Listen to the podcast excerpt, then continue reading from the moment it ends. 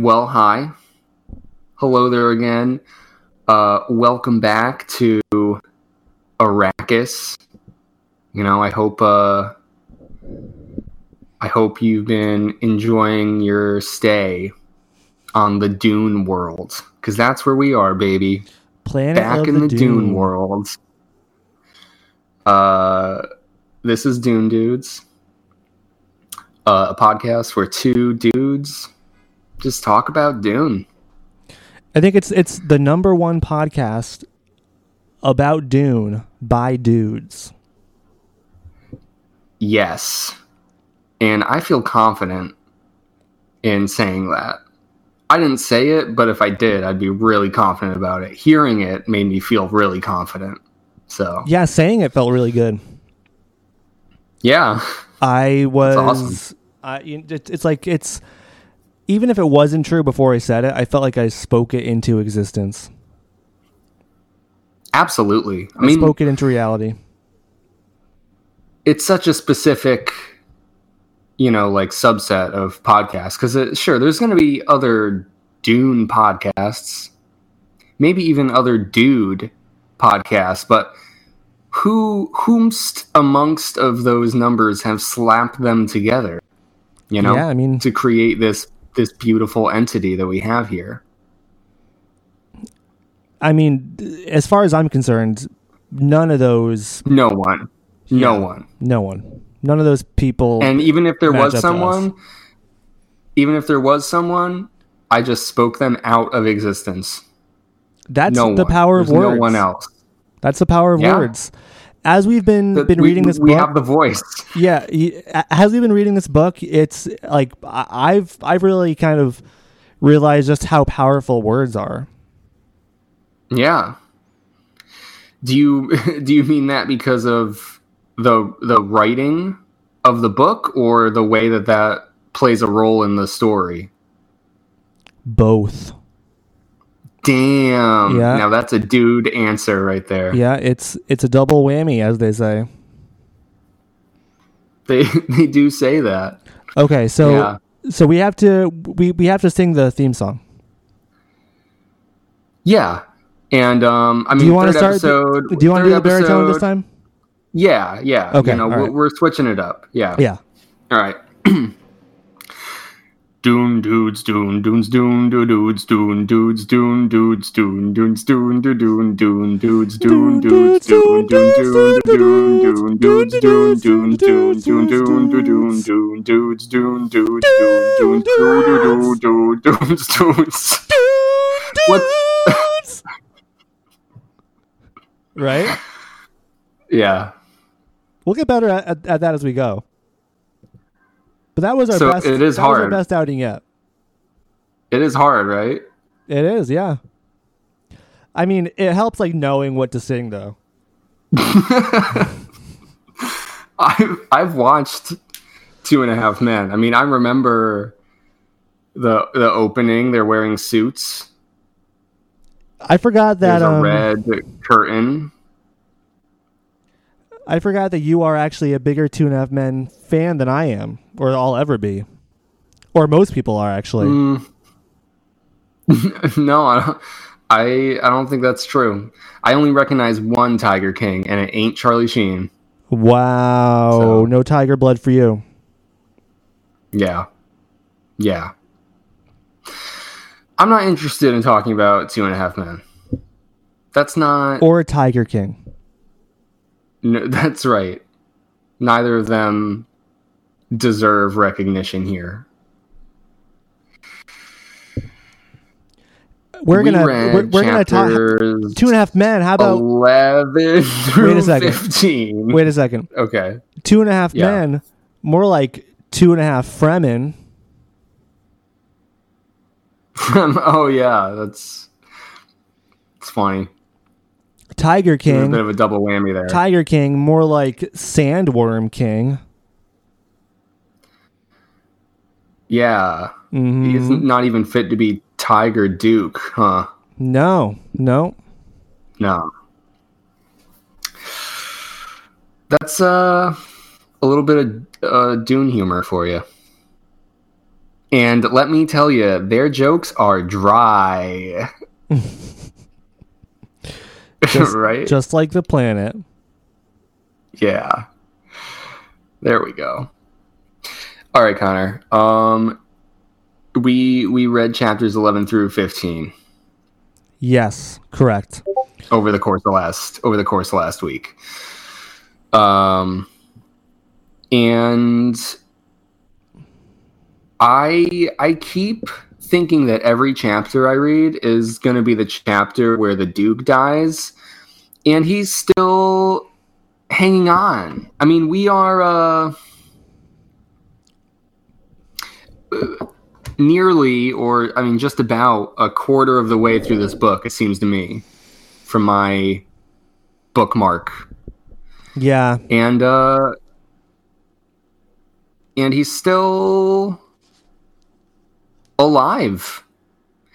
And i thought he was going to die really early on. I mean obviously relatively within the scope of the whole book there's plenty of time for it to be early. Yeah. but i mean i'm at just over page 200 now and i didn't think he was going to be uh making it this far. I thought he was going to be more of like a plot device yeah. character. I mean, like while he's he's still alive, um, we still we still haven't really got. I mean, like the, only like the last three or four chapters we have we had like much time with him. You know. Um. But like, especially in the last five chapters, like, and the last chapter in particular, you're like on the edge of your seat, thinking that oh, this is gonna be when it happens. This is how he's gonna die. Yeah. This is, um, Yeah. But but yeah, we're we're yet to find that out. We've we've just kind of been like built. I, I mean, suspense is building up because everybody knows it. Everyone knows he's gonna die, and we do too. yeah right it's uh it's like stretching a a rubber band for as far as it can possibly go and i, I keep thinking that it's gonna snap Mhm. and it hasn't yet and that makes me feel you know more anxious yeah, and more tense um which has been i mean i'm sure the feeling that they want to communicate um but it's yeah it, it's been a real page turner. Um all right so uh, it feels like this last section was kind of less about figuring things out or like learning new truths or you know it's feels even more um, just about like fleshing out the characters and right particularly the duke gets um, a lot of time here to really show how his leadership is weighing on him and the mask that he needs to wear um and really you know the the different sides that all the characters kind of have to portray in some way or the other um because their duty demands it rather than uh you know being able to express how they feel Yeah, I agree. I mean, that's the duke I was gonna say that's especially true. You know, for for the Duke, and then also for um Hawat. Is that? yeah Um, Yep. Yeah, I mean, you know, Paul will will kind of point out how how uh, he can tell that they're stressed or how that how they're kind of maybe withholding information or um, you know just just by body language he can tell that's one of his his skills and so um, we're also privy to the fact that uh, the Duke is very on edge and Hawat is not fully confident and uh, they're they're trying to put on put on a face to um, you know rally the troops really after after the assassination attempt. Right. And I think um I forget what they call it and I don't know if I'm off on this reading, but it, it sounds to me like Hawat is like drinking wine Yeah, wine his- or something. Like. Paul mentions It's like his teeth are his stained. teeth and lips are stained. Yeah. Right? So maybe he's It makes me think of like a, a red wine or something, but they don't really call it that. I forget what, what they call it. Um, it has a spacey name, I think, some kind of sci-fi. Yeah, it's Dune you know. wine. Yeah, right. Um, but yeah, no, I mean things are are ramping up. I, you know what sucks, or like I, I keep feeling, I guess, is that um, especially with the um, the chapter where they have like the staff meeting, the council meeting, um, and you know the Duke and Hawat get to kind of like field all these questions and you know talk about like organizing things and like yeah it's obvious they're stressed out. And paul mentions like oh that meeting ended really shitty like they're disagreeing. And but it also feels like despite all the like understandable stress that they're under um they're they're very knowledgeable about you know the threats against them and are approaching them very cautiously and sensibly. And it kind of like keeps feeling to me that oh well like maybe they'll outwit them you know? Yeah. or you know maybe maybe something will happen you know maybe the duke really is that smart. Um and so i, I guess I, I find it interesting because I, I keep getting this impression that like the characters you know do know what they're doing and it's not some dumb you know horror movie where you're yelling at someone to not split off from the group like everyone's really taking this as seriously as possible and according to the book it's still fated to end uh you know horrifically Yeah, that's and it kind of that's sucks true. man Yeah. Um it's it's clear that they're that they're like very very competent as kind of a team and they kind of do know what to look out for and what to anticipate and um and you know they're they're doing everything they can to prepare for what may or may not happen but they don't know if if the if if uh, the Harkonnens like know that they know, you know. So it's like it's it's it all depends on who who has the um the better footing, you know. yeah i've i like all the political intrigue and it i know i mentioned this i think maybe the first time we were talking but it as i keep going i i, I keep feeling these parallels between um this and like the first game of thrones book Yeah, um, where uh, you know all the characters seem to have some sort of bit of knowledge that the other one lacks, or you know, right? They they don't know if they know, and um, you know, just that all of this like plotting and cunning and you know like medieval feudal imperial relationships is all taking place in this like through this sci-fi filter uh i i mean it's still super engaging i i feel even more hooked after uh reading these last five chapters especially because i keep waiting for this guy to die again but yeah, I know. Uh, yeah, that's what that's what kind of pulls you in. I mean, especially after this this last chapter, like I was saying, it's it's like I I, I do kind of want to see where they go from here. Um, I mean, let's not get ahead of ourselves, but uh, but but I mean, most of the the, the preceding five chapters, were it, it is just kind of a a slower burn, and it is a lot of like political game playing and conversations and stuff. Um, and uh, so, I mean, so it's it's not nonstop excitement, but it is very interesting. And I think after kind of um, the the the you know the the pace they were at for the first ten chapters, Yeah. it's it's kind of good to slow it down and kind of um have some of these like chapters where they just kind of like discuss things and and kind of fill you in on on some of the more nitty gritty details. Yeah, I agree.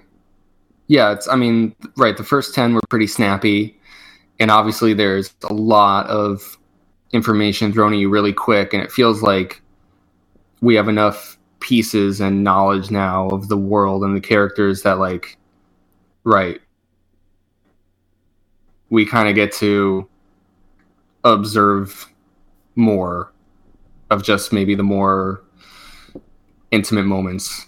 Uh I really liked the first chapter that we read in this section, uh, coming right off the heels of Paul's assassination attempt.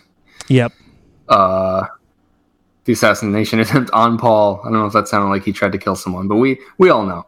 Um, and you know, we talked about this too, but this is really where the uh, the anger of the Duke is becoming more apparent and um, it really uh, illustrates really well like the the effort and the control that it takes for him to stuff that down uh, because the whole time even when he's talking with gurney and all the soldiers who have arrived uh, he constantly has this inner monologue of you know they tried to take the life of my son Yeah. uh that that was a very powerful um recurring thought in that first chapter. Uh it just Yeah. it's he, he tries to keep himself leveled publicly, but then after every kind of interaction he has, it's it's just it's back to that kind of blind rage of uh of who the fuck tried to kill my son.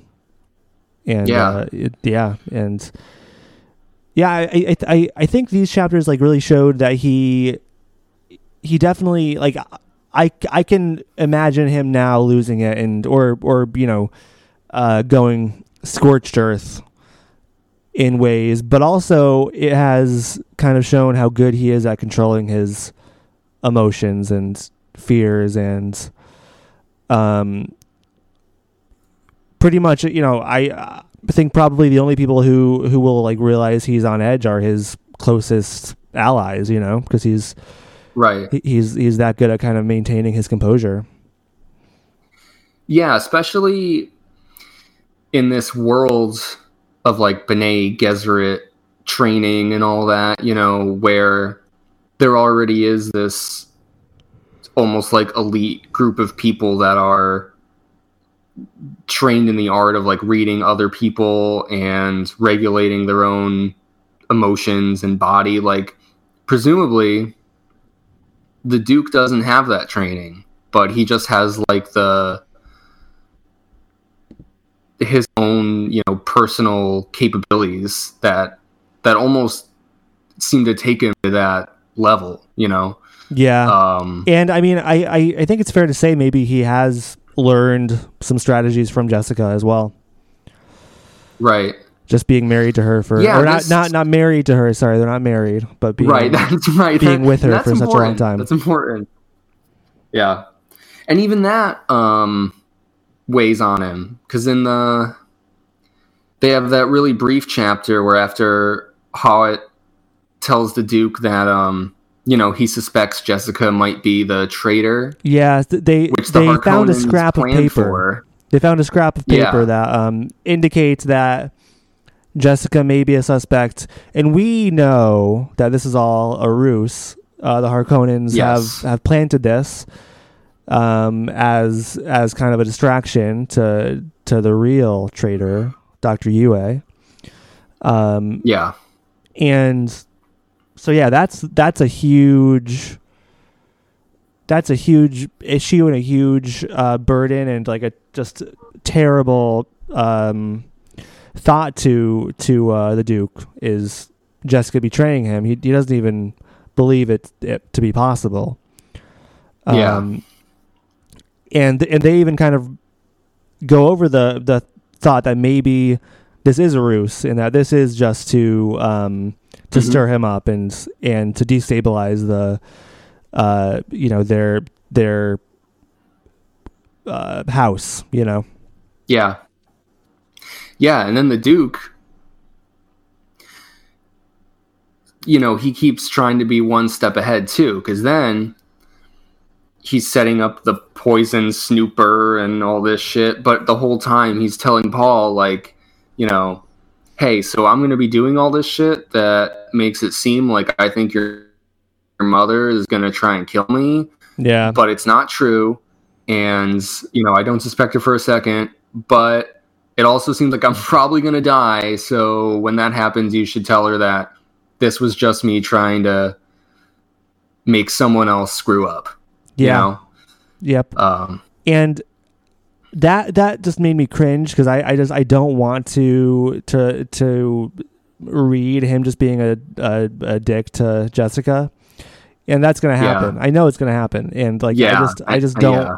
I just don't want him to be an asshole to her because it's gonna it's gonna kill her and uh, it's gonna feel bad. But I guess Yeah. it's all part of his plan. But then also knowing her, she might be one step ahead of him and re- and kind of think, like, Right. you know, like realize what he's doing because she has those kind of psychic abilities and, and will be able to kind of maybe uh, kind of pick up on that without having to be told.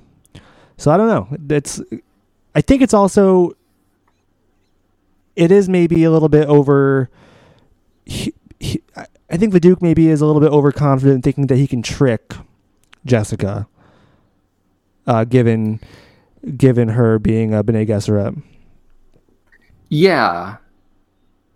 He he probably is and I I wonder if he's doing it in in just like an act of futility Mm-hmm. and desperation, you know, just like he he might know that uh it is um kind of a folly, but that he feels like he has to try, you know, to do something to save his family. Yeah, And um I wouldn't have thought that about him uh last episode. I mean these these last 5 chapters really made me feel like the Duke does have genuine compassion and love. And uh you know, we were pretty early on in the book, but even so, I I didn't feel confident uh in thinking that he he did have those things. I did think maybe he was going to be this distant royal holier than thou kind of figure. And um and that's just like the veneer over him that he he needs because of his position. And he, and he does care a yep, lot. yep, to it's destroying him so yeah. I know. I mean, he he has to put on that cold exterior to be respected and to to lead. Um, yeah, and only a few know his true self, and uh, we've been told about the the difference between the two sides of his, of, of his personality, but we've really only seen that in the last few chapters. Um, yeah, uh, it's it's it's gonna be it's gonna be bad. This this uh, whatever happens or however he dies or however this this comes to a head between him and and Jessica and um you know Dr. Yueh eventually it's it's it's going to be emotionally painful it's going to it's it's going to kill both of them both Je- I mean both Jess- Jessica the Duke and Paul really. It's going to Yeah. really just throw them into turmoil. Yeah that's it, it does seem like it's leading up to uh and it, which they said as much in their plan but I, I still am surprised at like all the groundwork that's being laid because it's not just the assassination of the duke. It's like the deliberate utter destruction of everything that he holds dear. I mean, it's like a sinister, vile plan that's unfolding. Um, Absolutely, yeah. and even the people who are a part of it um you know also tragically kind of seem to be won over by the duke like obviously dr Yueh um is really an unwilling participant in this plan you know he's being forced or coerced or blackmailed because of his love for Wanna. Yep. whatever's up with her. But yeah, I'm sure we'll talk more about it. But the end of chapter five, um, where Doctor Kynes, uh, Kynes is how I've been pronouncing it, yeah. yeah, yeah, me too. Um, no mapes in this section. Yeah, I was disappointed. We don't got Mapes. Our fave, hopefully Uh, hopefully Mapes has a ha, has a big role in the next five. right? We're Um, missing some good old Mapes yeah, but chat. even I miss Mapes too. uh, yeah, no, but Doctor Kynes doesn't seem to have any uh, reservations about the plan. He seems like actually pretty excited about being part of uh, killing the Duke. You know, yeah. he seems kind of stoked about it. Um, and yet even even him uh, is like, you know, I like this Duke. He's fighting so hard to to not give in to that feeling. To you know, Yeah. to um but but yeah, at, at the very end of the chapter he says, I I I guess I gotta admit, I like this guy. And yeah, it's it's I mean that that whole chapter is is is full of so much like subtle tension, you know, and and just like really um uh just like like casual mind tricks, you know, where where where they're where they're all just trying to feel each other out. And um I I really enjoyed Paul's kind of uh Paul's commentary on that whole process. You know, he has a he's got a cool perspective of of of why the Duke is saying this and why he's testing Kynes and vice versa. You know, and and all the you know, Yeah, and if Kynes is telling him you know half truths or lies, you know, Paul seems to all all you know kind of just pick up on that right away. Yeah.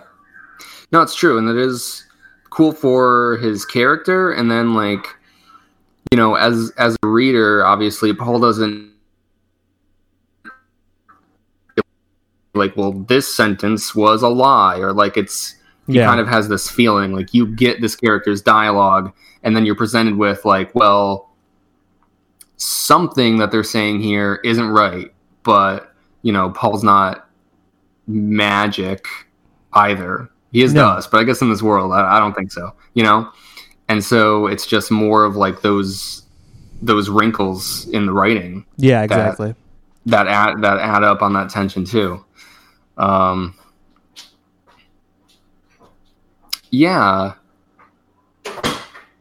I wanted to mention too. We'll we'll talk about Doctor Kynes and stuff, but I, I was talking about like um characters who are like reluctantly a part of the plan, and I was surprised to read that um there's that one little excerpt before one of the chapters where one, it seems like we kind of find out that this princess Irulan or Irulan, whoever's writing yeah. the little bits before every chapter is the daughter of the the emperor. Yeah. But then also that the emperor has a kind of love for the duke. Yeah, and and wishes they were not in uh in battle. Yeah. Um which I guess was another I you know, it's like I didn't really know. It's like I don't know if the emperor is going to be a character or just like this figurehead. Um but even in that small little paragraph there to find out that you know, even the the very head of this empire kind of laments apparently what they feel like they have to go through. Um, I I heard um, that in the last Uh. book in the series, the Emperor comes back from the dead uh, with, no preconceived, like with Yeah. no warning or uh, foreshadowing, and and then um, it's it is actually revealed that uh, that Paul's great great granddaughter is Yeah. the great great great great great great great granddaughter of of the Emperor. Wow. Somehow the Padishah Emperor has returned. yeah. That's just that's just what I've heard. I'm not sure if there's any legitimacy to that, but mm the rise of Dune Walker. Well, I guess we'll see. We'll have to read it. I think we're like s- seven books away from that or something. yeah, we'll get Not there close. eventually. So, Um, but yeah. then then uh, the, the their relationship with the Fremen kind of does evolve, right? And they kind of learn more about their culture and kind of uh, do more to to gain their their good graces. You know, they by Yeah. by giving them one of their men. And Yeah, that, that's interesting. it is. That's a good point. We should talk about the Fremen. Thank you, guest. Oh, You're really great you're, guest you're quite this, welcome. I'm uh, honored to be here once again. I'm honored to be the, the guest on this podcast. Yeah. Yeah, you're, you're my continual guest. Um, means a lot to me that you keep coming back. So, thank you. Thank you. My pleasure. Um, yeah, we. I'm not sure where to start. I mean, I guess in the staff meeting, um, we have this Fremen leader uh, show up right when they're about to draw one of the crysknives Yep. um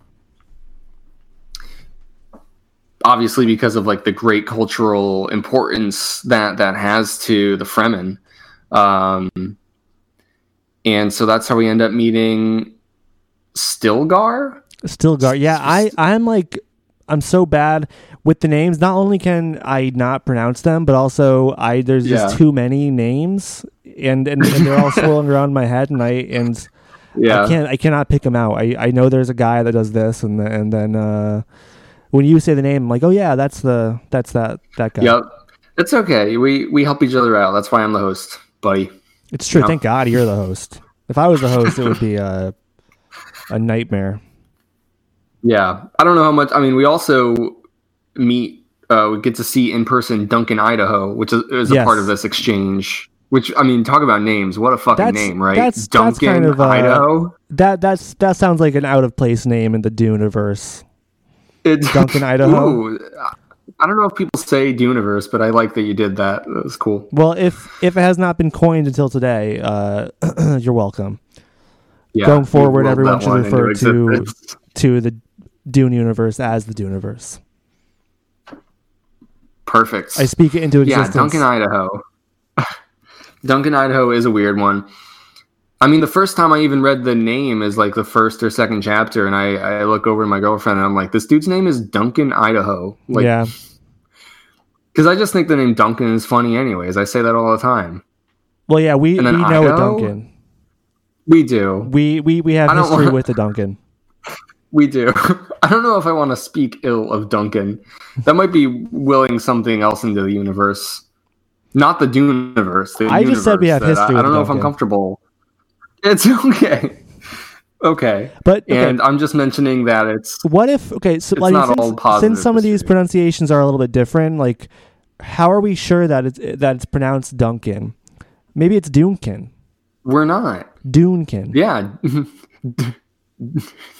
Dune can. Duncan. Yeah. I mean, I think that's more id- likely. Id Idao. Duncan Idaho. I don't know. I don't know how else I'd pronounce Duncan Idaho. Yeah. But then, I mean, that's like a Mapes Mopez kind of thing. I can't do that. He's Duncan, is, Idaho. yeah. I mean, you know? it's like, yeah. I know. You gotta I know. pick, pick one pronunciation Um, and stick with it. That's what I got to do. I got to keep reminding myself how I pronounce things too, and I, I try and think of like, you know, how does this person talk? What's their voice sound like? Sometimes I just like stare at the page, or I don't know. it's tough for me to to picture a lot of this. But Yeah, um, same. And then I always go back and I'm like, what do what what do I think they look like again?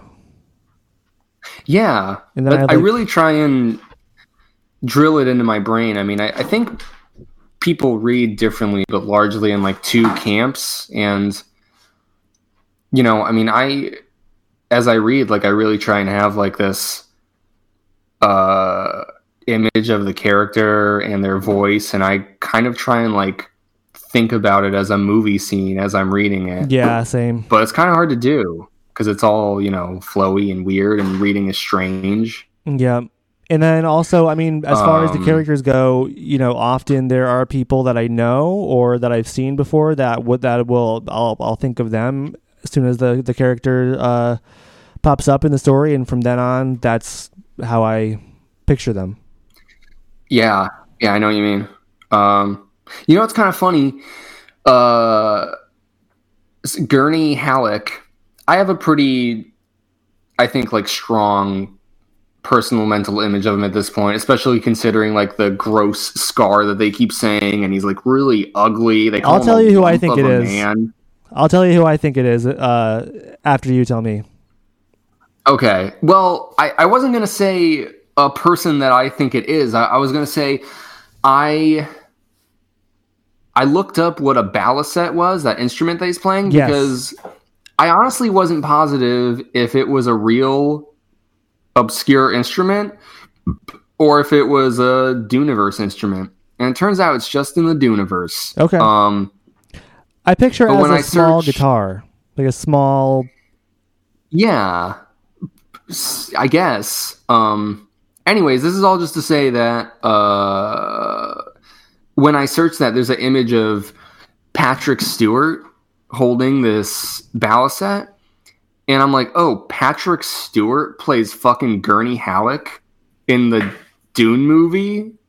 Because that's not who I picture at No all. way, That's all I was trying to get to. I was like, no, that's Patrick Stewart is way too poised and charming and affable. yeah, that's Gurney's gross. Gurney Gurney's a gross man. again and again they mention ju- just how disgusting he is and how deformed Yeah. he is, you know like yeah. so Who, I- who do you who do you picture? i imagine um kind of a less fucked up version of mad eye moody yeah. from Harry yeah, Potter. That's that's fair. No, that's totally fair. I can I can see that. Less fucked up. That's nice. yeah i That's mean really- that's nice of you. mad eye moody is pretty fucked so I know. I mean, they. I guess Gurney doesn't have a weird ass eye patch, rolling eye. Whatever, no so yeah just minus just that a stuff horrible scar deformity. yeah What are we talking about? The Fremen. yes yes the fremen yes Fremen. Um, I don't know. What What do you uh, What do you make of the Stilgar character? Um, I mean that that scene was another very tense one, and obviously we know what the crysknife is, and they Yeah. do not yet. Um, and then the revelation that oh, if if you were to see it, you you cannot leave Arrakis. You you have to get our permission to leave. That's like that's a really crazy uh, tradition. You know, that's that's Yeah, and um, I think that's another example of just the Duke handling things well, and he is being very diplomatic, um, despite maybe Stilgar being tense and you know definitely uh, notably volatile at times. Um, yeah, yeah. Right. Very blunt and rough. yeah, exactly. Yeah, but he handles The that. Stilgar fellow. Yeah, he he handles that well, and and I mean, he's just interested in in the the leverage he can gain by having the Fremen behind him. You know, just to deal with the uh, Right. the Harkonnen um, problem. yeah, he, he were. knows that he needs uh, an army to f- face off. Oh, that's what I thought was interesting. There's two things you made me think of. One, um, because the the Harkonnen plan, part of it is that the like emperor's royal guards, the Sardaukar, Mm.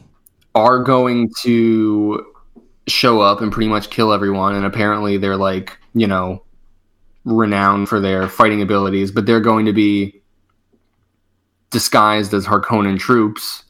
Um, and the Atreides know about that too. You know, how and the Duke talk about that. That the reason that they know they need like however many battalions of extra Fremen soldiers is they're like, well, we're expecting this many of the, you know, Empire's soldiers, and um, so that was another point where like, oh, like they really, really know what's happening. Like I thought maybe they know a bit, but then some of it would be wrong. But it so far it seems like they're right on the money. Um, Yeah. but then too, with the the crysknife that uh there's like a million Dune dollars bounty on it by the Harkonnens because if you were to have such a dagger and blue on blue eyes, no Fremen would like question that you were one of their own people Mm. and they recognize that and are worried about this Piter fellow, the Harkonnen's Mentat assassin, Yes. who has the blue on blue eyes, that he could infiltrate, I guess, the Fremen camps or villages Mhm. just by having the crysknife, and I guess, um, I don't know, turn them on the Duke or make it so the Duke doesn't get them as soldiers or I mean, he could even infiltrate the the house itself if if they if if he gets close enough to to the uh you know power at the top. Yeah. Yeah. Um so yeah, no, just just a lot of interconnectivity there that um feels like there's just a lot of, you know, payoff for uh closer reading and, and focus Yeah. that I Absolutely. appreciate.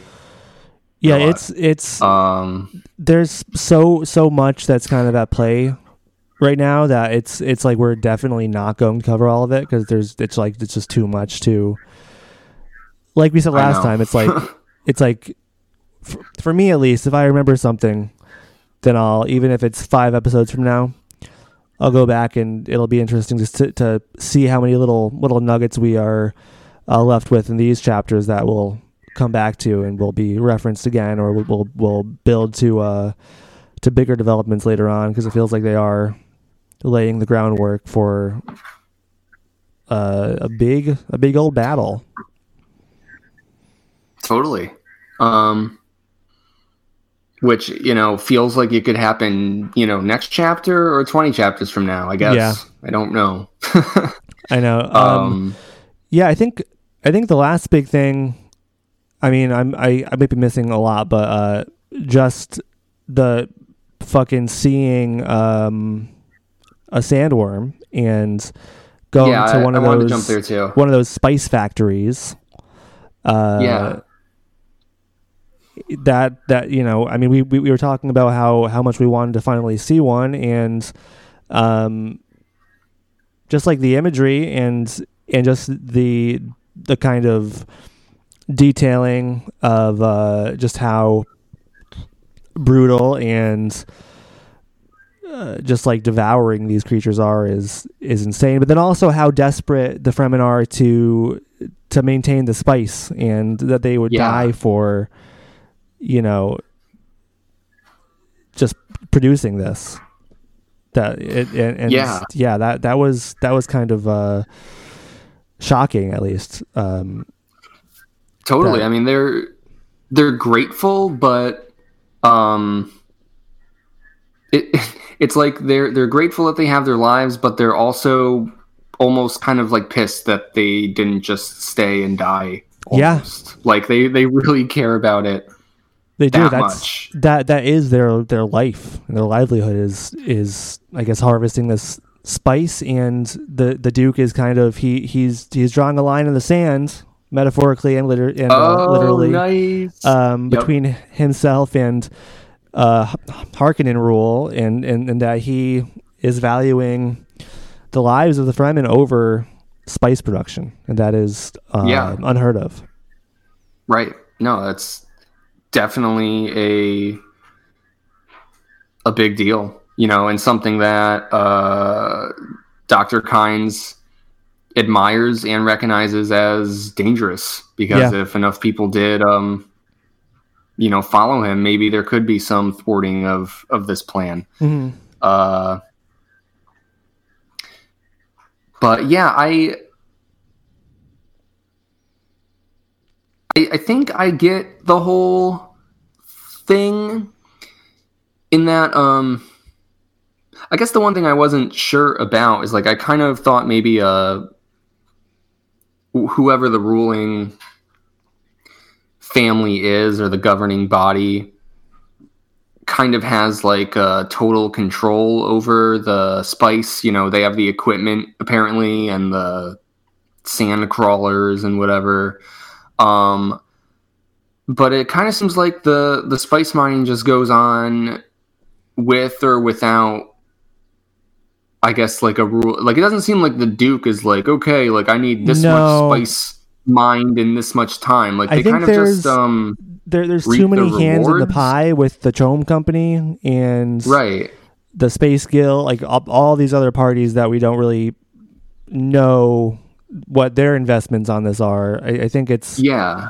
it's a little bit too complicated and and tied up in red tape to uh for for the Duke to have total control over it. And I mean, I imagine this will make him an enemy of some of those those uh parties that have interest in spice production and um I mean that that'll be you know he could very well gain the um allies in the Fremen, but kind of lose these corporate entities um, that maybe Yeah. uh, you know don't want him doing what he's doing. Yeah, that's very true. And I'm sure something that, you know, he would have considered. So it kind of feels like, um, you know, just his immediate goal in trying to get the Fremen on his side so he can try and stop what feels like this inevitable plan. You know, his priority is more on um, saving his family than than what his royal duties are. Yeah, it's true, and, and maybe that maybe that will be his downfall. Yeah, maybe so. Another thing that is is very interesting is um, what the Fremen call Paul when they see Paul. Yeah, the the Mahdi. Yeah, the Mahdi. Um, that you Yeah. know, I mean, I, I guess he, you know he fits the mold of the chosen one that they have in their Mhm. uh, in their culture. Um, and you know, whenever they see him, they kind of just it, it seems like they, they can't even help themselves but shout out. Um, which which is really interesting. I mean, it, it seems like it's it's of great importance. yeah, And um, right. the Duke even says says to Paul that if if need be, he can leverage that power, um, for for help from the Fremen because, you know, I mean, he he, he can play the role if it if if that's what that that's what they think he is. Then Right. And at that, when the Duke mentions that, it's very clear that he's thinking about his own mortality yeah, and his own death. And he's kind of leaving that as like a, you know, a parting bit of wisdom. Like Yep. he wants to Oh, yeah, know that his son will be he knows it's coming. without him. he knows it's coming. Yeah. Um. But yeah, and, and it is interesting because I, I think in that exchange, Paul says something like, "So they think I'm this Messiah," I think the Duke just responds like, "Well, they hope you are, Yeah, you know, or like they they want it to be true." Um. Dr. Kynes is very measured about it. The whole time he's thinking about this prophecy and how Paul seems to uh, embody all those traits. He fits the Um, mold perfectly. Right, but he's he he seems I don't know if it's not like um he considers himself so educated that like he would have to be skeptical. Like he's clearly not like a religious fanatic or anything like that.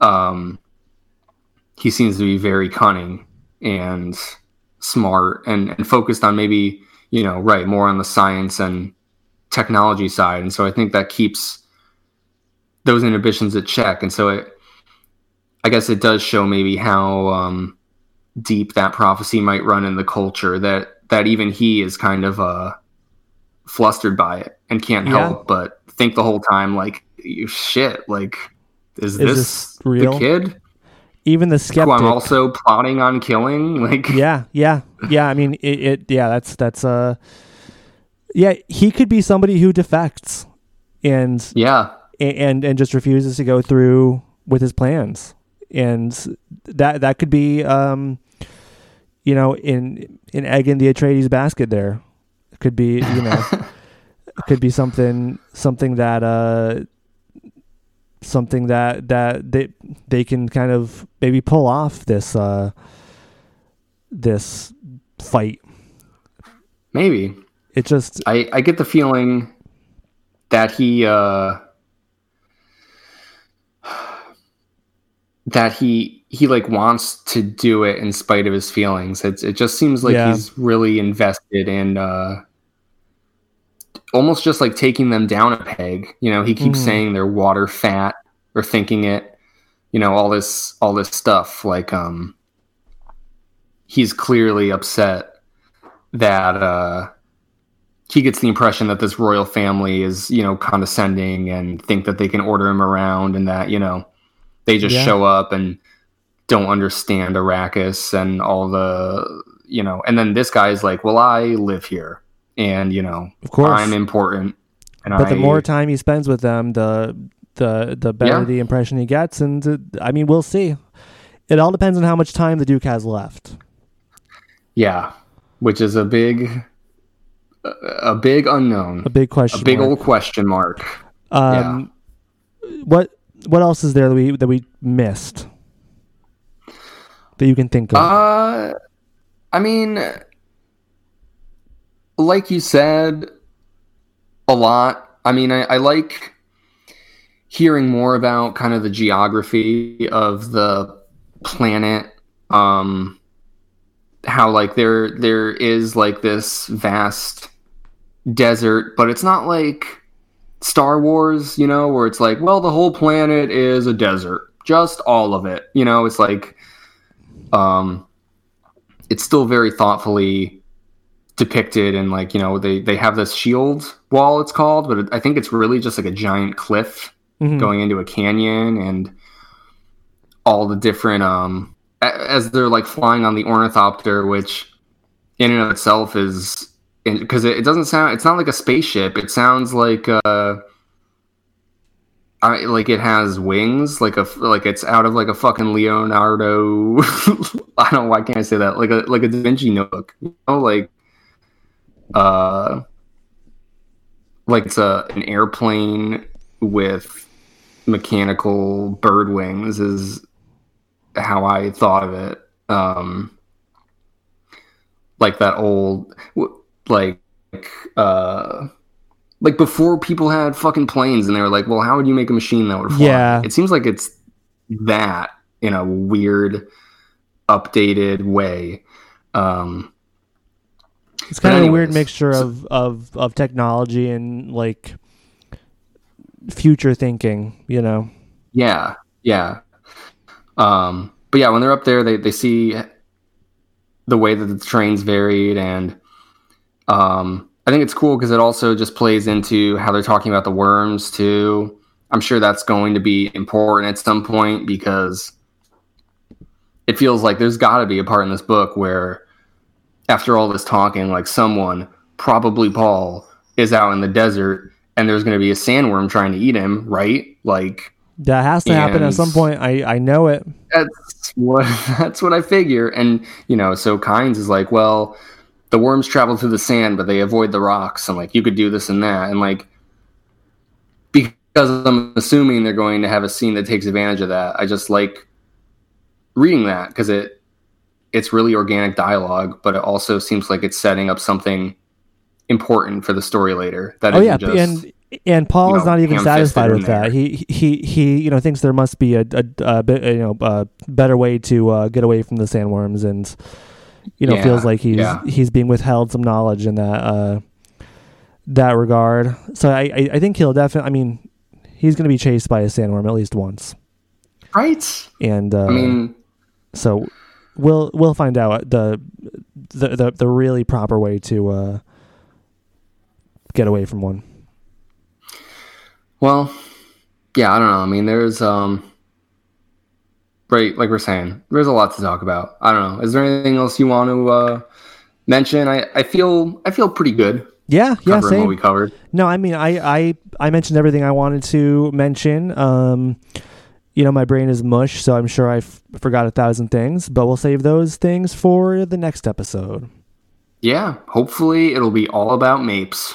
Yeah, I mean, I'm, I'm, I, I'm like just ready to finish this, uh, this book and then read the the Mapes spin-off book, the Chronicles of Mapes. The Chronicles of Mapes the Great.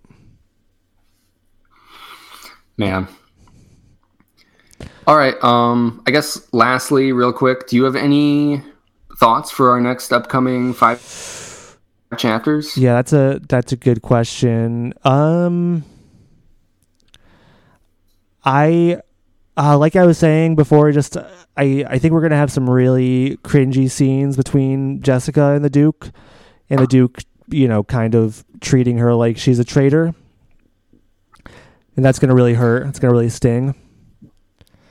Um, and I think Paul is gonna be kind of torn because I think Jessica will probably confide in him about it, and he'll be kind of backed into a corner. Um, and I do feel like the Duke is going to die in these next five chapters. Yeah. I, I feel like he. I feel like it just it has to happen. It's overdue already. I know. It's it's definitely crescendoing. Um Yeah, I, I guess I, I really like those observations. Um especially with Paul and Jessica. The only other thing I feel like I, I really expect is um this just like ongoing slow deterioration. I think when the Duke goes, it's gonna be ugly too. You know, Yeah. like he's not gonna have like a peaceful death. I don't think like Paul or Jessica is gonna hold him in his arms.